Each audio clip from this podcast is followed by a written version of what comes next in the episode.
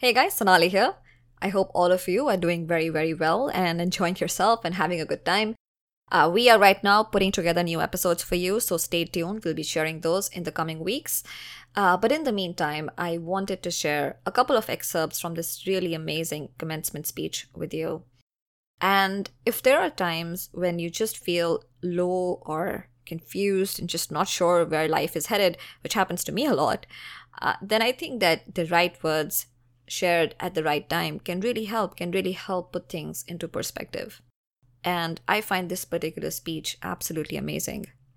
So, this was the commencement speech that was delivered by Bill Watterson at Kenyon College. And Bill Watterson, for those of you who aren't familiar, he is a cartoonist and the creator of the absolutely wonderful and amazing comic strip Calvin and Hobbes. Uh, that's a wonderful comic strip. It is extremely funny as well as filled with life wisdom. So, if any of you haven't read it before, do check it out. I highly encourage it. I'm pretty sure you'll enjoy it. But coming back to the speech, as I was saying, this was the commencement speech given by Bill at Kenyon College, and it has a lot of really, really good life wisdom. So, I'm going to go ahead and share a couple of excerpts. Here we go.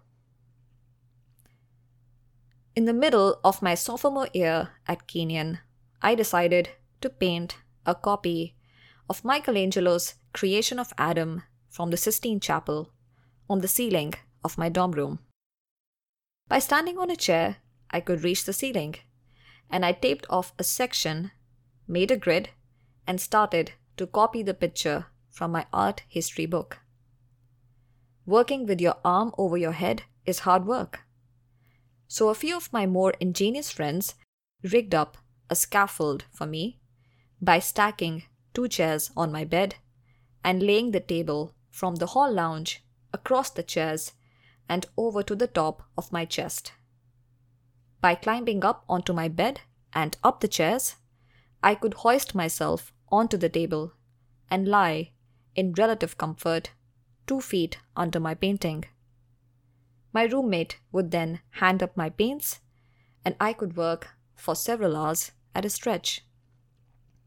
The picture took me months to do, and in fact, I didn't finish the work until very near the end of the school year. I wasn't much of a painter then, but what the work lacked in color sense and technical flourish, it gained in the incongruity of having a high Renaissance masterpiece in a college dorm that had the unmistakable odor of old beer cans and older laundry.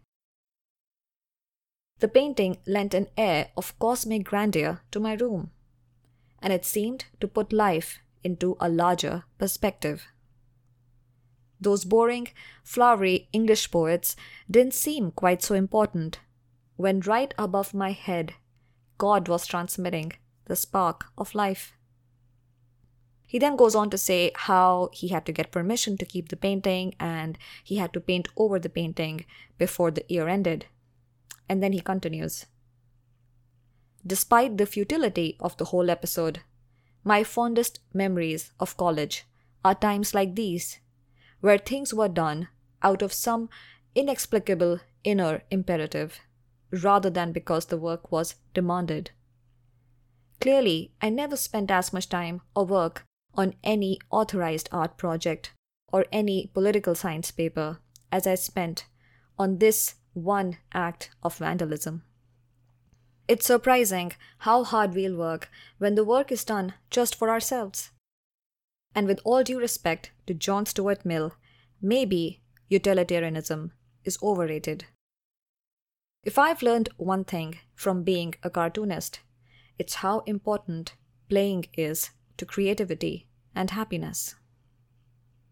He then goes on to touch upon a number of other things.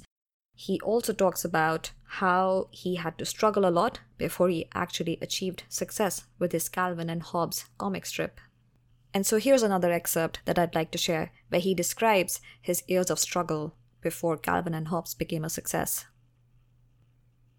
It was a rude shock to see just how empty and robotic life can be when you don't care about what you're doing, and the only reason you're there is to pay the bills. Thoreau said, The mass of men lead lives of quiet desperation. That's one of those quotations that will strike fear in your heart as you get older. Actually, I was leading a life of loud desperation. I tell you all this because it's worth recognizing that there is no such thing as an overnight success. You will do well to cultivate the resources in yourself that bring you happiness outside of success or failure.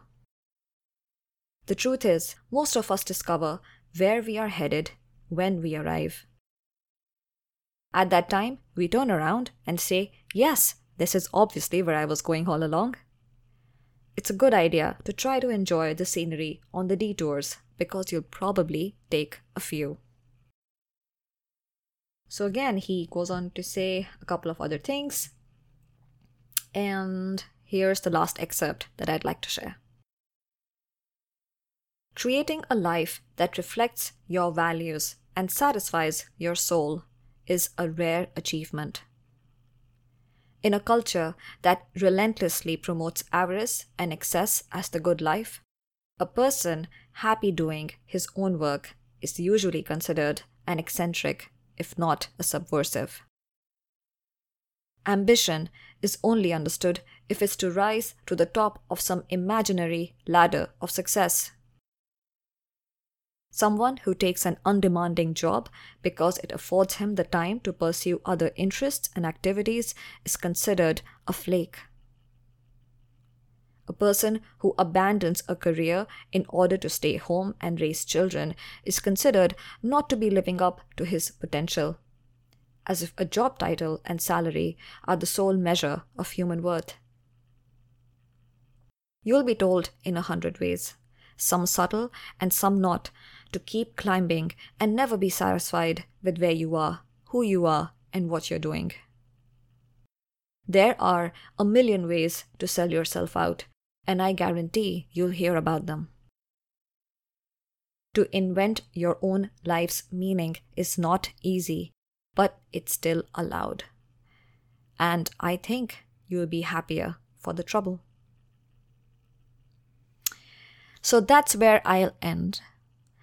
I think this is an absolutely wonderful commencement speech. And the one idea that really stood out for me, at least, was the idea of doing things just because you want to, and that's it.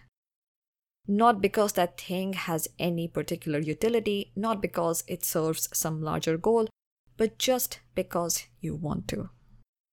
Like the way Bill Watterson painted that beautiful thing right in his dorm room on his ceiling. So that is what I wanted to share. I think this idea of indulging your desire to just do certain things because they bring you happiness is great. And I at least want to follow that advice every once in a while. And I thought that I'll share this with you also. So, hope you enjoyed this episode. And of course, we are working on more career focused episodes. And stay tuned because we'll be sharing those in the coming weeks. But until then, bye bye.